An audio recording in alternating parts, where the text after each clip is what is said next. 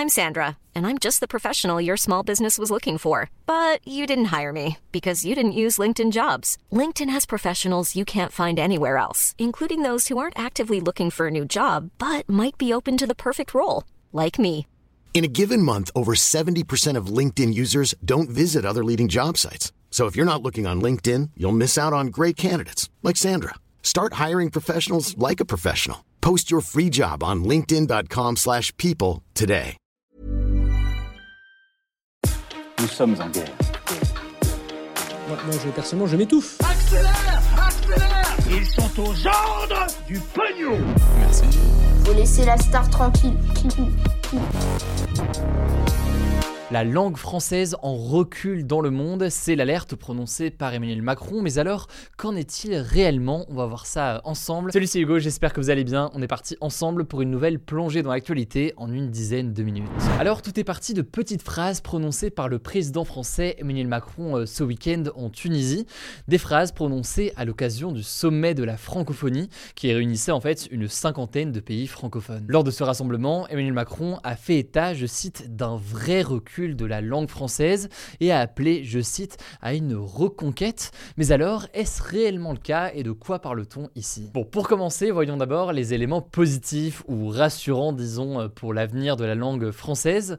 D'abord, si on prend en fait le chiffre brut, donc le nombre de personnes qui parlent français dans le monde, eh bien le français est actuellement parlé par 321 millions de personnes et ce chiffre devrait continuer à grimper dans les prochaines années. En effet, à titre d'exemple, le nombre de personnes qui parlent français a augmenté de près de 21 millions ces 4 dernières années. Et sur le plus long terme, certaines projections parlent de 750 millions de francophones potentiels dans 30 ou 50 ans. Et aujourd'hui, avec plus de 300 millions de francophones, le français est la cinquième langue la plus parlée, derrière l'anglais, le chinois, l'hindi et euh, l'espagnol. Alors cette croissance rapide du français dans le monde est due euh, notamment au nombre de naissances encore importantes dans certains pays d'Afrique qui ont euh, le français comme langue officielle.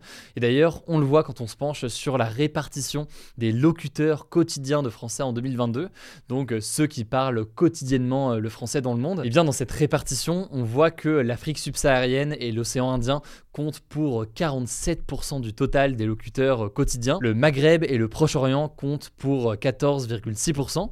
Et l'Europe, avec la France donc, compte seulement entre guillemets pour 30% du total de locuteurs quotidiens. Ça c'est donc pour les points positifs, disons, pour la langue française. La langue est portée par de nombreux pays, notamment euh, en Afrique, mais ça cache aussi euh, beaucoup de nuances et aussi donc d'éléments qui inquiètent pas mal ceux qui veulent promouvoir la langue française. En fait, faut bien comprendre que c'est très dur de définir précisément le nombre de francophones dans le monde. Est-ce que vous savez parler euh, la langue française ou non? Si jamais vous savez la parler, est-ce que vous l'utilisez? Si jamais vous l'utilisez, dans quel cadre? Est-ce que c'est seulement au travail? Est-ce que c'est chez vous? Bref, il y a plein de nuances, plein de situations différentes, ce qui fait qu'il y a aussi pas mal de problématiques qui sont liées à chaque fois. Bon, du coup, je vais pas tout évoquer aujourd'hui, sinon clairement je vais vous perdre et sinon ça prendrait des heures. Mais il faut bien comprendre que c'est pour ça qu'Emmanuel Macron, et c'est pas le seul d'ailleurs, s'inquiète d'un recul de la langue française pour plusieurs raisons. Alors la première crainte, c'est que le français soit de moins en moins enseigné à l'école. Alors évidemment, on va continuer à l'apprendre en France, mais eh bien cet apprentissage à l'étranger est pas mal questionné, notamment dans certains pays du Maghreb, au Maroc par exemple, où euh, l'anglais est de plus en plus encouragé parce que jugé euh, plus utile au quotidien, et ça peut forcément avoir un impact sur le nombre de personnes qui vont apprendre et ensuite parler euh, le français. La deuxième crainte, au-delà de l'évolution en termes d'apprentissage, c'est que le français soit de moins en moins utilisé dans le cadre professionnel, et notamment dans le cadre des échanges diplomatiques. Il faut savoir que pendant longtemps, le français était véritablement la langue de la diplomatie. Elle était utilisée dans tous les grands rassemblements d'États du monde, ou alors pour rédiger des traités, etc. Tout cela a commencé à changer lors de la conférence de Paris de 1919, où l'anglais est venu partager cette place de langue de la diplomatie avec le français. Et puis plus largement, dans un cadre professionnel, je ne vous apprends rien si je vous dis que l'anglais est essentiel dans bien des cas. Et forcément, eh bien, ça peut pousser certains pays ou alors certaines personnes à privilégier l'anglais au détriment du français. Et l'exemple le plus marquant, c'est peut-être à l'ONU, donc à l'Organisation des Nations Unies. En fait, le français est depuis 1946 la langue officielle de travail avec l'anglais. Or, aujourd'hui, dans les offres d'emploi, eh bien, près de 99% des offres d'emploi de l'ONU exigent la connaissance de l'anglais, mais seulement 10% des offres exigent le français. On voit bien donc ici un caractère assez essentiel à l'apprentissage de l'anglais. Bref, pour résumer, oui, ces dernières années, il y a une progression du nombre de personnes qui parlent français et ça pourrait se poursuivre dans les prochaines années, mais il y a quand même des craintes importantes sur l'évolution de l'apprentissage ou alors sur son utilisation réelle au quotidien dans un cadre personnel mais donc aussi professionnel. Alors une fois qu'on a dit tout ça, très rapidement, que compte faire Emmanuel Macron? Ou encore l'organisation de la francophonie pour relancer l'utilisation du français euh, dans le monde. Il y a deux éléments qu'on pourrait retenir. Premier objectif, puisque l'enjeu est sur l'apprentissage, et eh bien justement, il souhaite développer euh, l'apprentissage. Ça passe notamment par euh, la formation de nouveaux enseignants. Un programme a donc été mis en place pour que des enseignants forment eux-mêmes et eh bien chaque année plusieurs centaines de professeurs dans différents pays du monde, partout dans le monde. Et puis au-delà de l'apprentissage, deuxième objectif qu'on pourrait citer, il tient davantage à la culture. En fait, l'idée de renforcer la création culturelle et artistique en langue française, c'est forcément un élément euh, important de développement. Et pour cela, eh bien, la France a par exemple mis en place le Fonds Jeune Création Francophone, qui en gros sert à soutenir financièrement et à promouvoir des auteurs ou alors des producteurs situés dans des pays francophones partout dans le monde. Bref, voilà donc pour quelques éléments de réponse. Évidemment, il faut garder en tête que euh, l'utilisation de la langue française historiquement est aussi liée à la question de la colonisation et des colonies françaises. Je suis pas revenu aujourd'hui dans tout ce contexte historique, mais c'est quand même un élément à avoir en tête et je vous mets euh, des liens en description pour euh, en savoir plus. Je laisse la parole à Paul pour les actualités en bref et je reviens juste après avec le débat et le flashback du jour.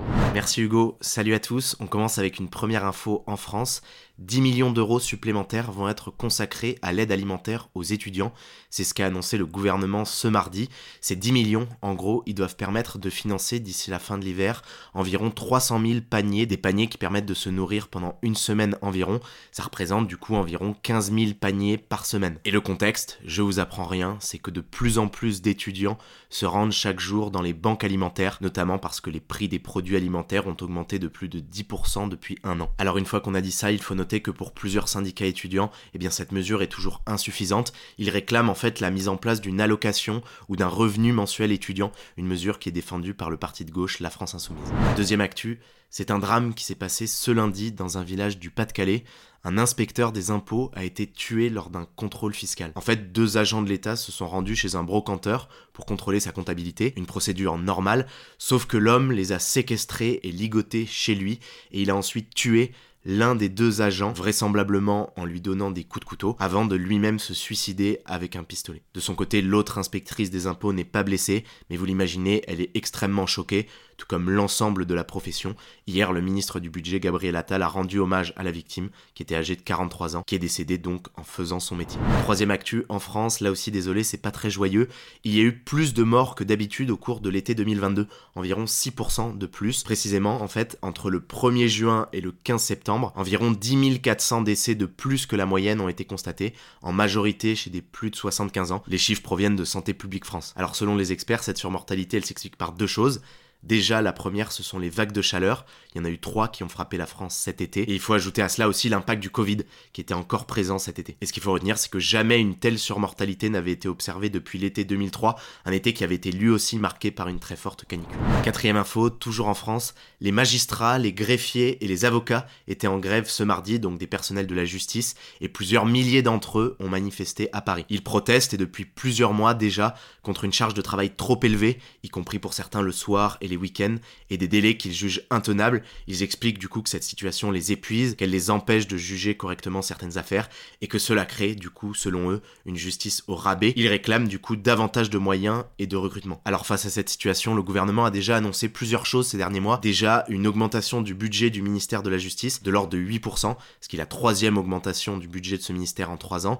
Ensuite, une hausse de salaire de 1000 euros environ pour les magistrats et enfin, Emmanuel Macron a promis le recrutement de 8000 nouveaux magistrats d'ici la fin de son deuxième mandat. en 2027, mais ces annonces ne satisfont pas pleinement les syndicats de magistrats, notamment en ce qui concerne les recrutements. Ils disent notamment qu'il n'y a pas encore de date véritablement définie pour ces recrutements. Cinquième info sur un sujet un peu plus léger, la NASA a dévoilé une nouvelle photo de la face cachée de la Lune, la surface de la Lune qu'on ne voit pas depuis la Terre. C'est une image qui a été prise à seulement 131 km de la Lune dans le cadre de la mission Artemis, le vol test que la NASA réalise en ce moment, dont le but plus long terme est de renvoyer des astronautes sur la Lune autour normalement de 2025, voire un peu plus tard. Sixième info sur un tout autre registre, le footballeur portugais Cristiano Ronaldo est devenu ce lundi la première personnalité à dépasser les 500 millions d'abonnés sur Insta. Alors ça fait déjà des années qu'il est le plus suivi sur Instagram, mais c'est donc un cap symbolique et il est largement au-dessus du deuxième qui est un autre footballeur, l'Argentin Lionel Messi qui compte lui 376 millions d'abonnés, donc 125 de moins que CR7. Ensuite dans le classement juste derrière Messi, il y a en troisième position l'influenceuse Kylie Suivi ensuite de la chanteuse Selena Gomez, puis enfin de l'acteur Dwayne Johnson. Ces trois-là ont tous plus de 300 millions d'abonnés.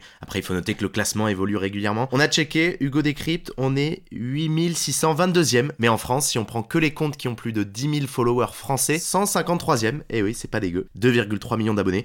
Et voilà, vous me voyez venir, je cale finement une petite auto-promo. Si vous n'en faites pas partie, venez nous suivre. Et ça vous servira aussi, parce que vous aurez le samedi et le dimanche un résumé de l'actu alors que ce format des actus du jour sur YouTube et en podcast, il est en pause le week-end. Et on termine allez avec une dernière actu insolite, ce sont des images qui ont inspiré toutes sortes de théories en Chine. Certains y ont vu un signe de fin du monde, ça se passe à Baotou, une petite ville dans le nord de la Chine. En fait, une femme a vu ses troupeaux de moutons commencer à tourner en rond de manière très ordonnée et ils n'ont pas arrêté de tourner en rond pendant deux semaines. Vous le voyez sur ces images qui proviennent des caméras de vidéosurveillance de la propriétaire. Bon alors du coup je vous rassure, pas de signe de fin du monde. Ceci dit la raison est pas super cool pour les moutons. En fait selon des vétérinaires interrogés par le média britannique Metro, eh bien ces moutons auraient possiblement été contaminés par la listeria. C'est une bactérie qui provoque des diarrhées et de la fièvre mais qui peut déclencher aussi dans certains cas des inflammations d'un côté du cerveau et ces inflammations en fait elles provoquent des troubles de l'équilibre et de la marche, ce qui pourrait expliquer donc pourquoi ces moutons ne marchent pas droit et tournant. Allez, avant le débat, petit retour dans l'histoire, petit flashback, retour le 22 novembre 1963. Ce jour-là, le président américain euh, John Fitzgerald Kennedy était assassiné en pleine rue d'une balle dans la tête dans la ville de Dallas au milieu de son mandat. Il était âgé de seulement 46 ans et l'auteur de l'attaque se nomme Lee Harvey Oswald.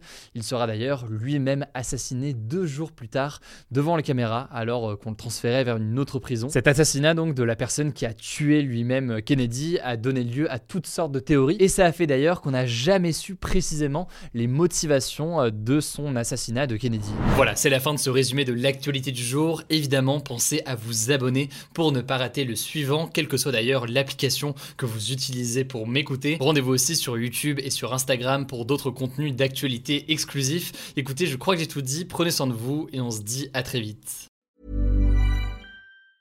Planning for your next trip? Elevate your travel style with Quince. Quince has all the jet setting essentials you'll want for your next getaway, like European linen, premium luggage options, buttery soft Italian leather bags, and so much more. And it's all priced at 50 to 80% less than similar brands. Plus, Quince only works with factories that use safe and ethical manufacturing practices. Pack your bags with high-quality essentials you'll be wearing for vacations to come with Quince. Go to quince.com slash trip for free shipping and 365-day returns.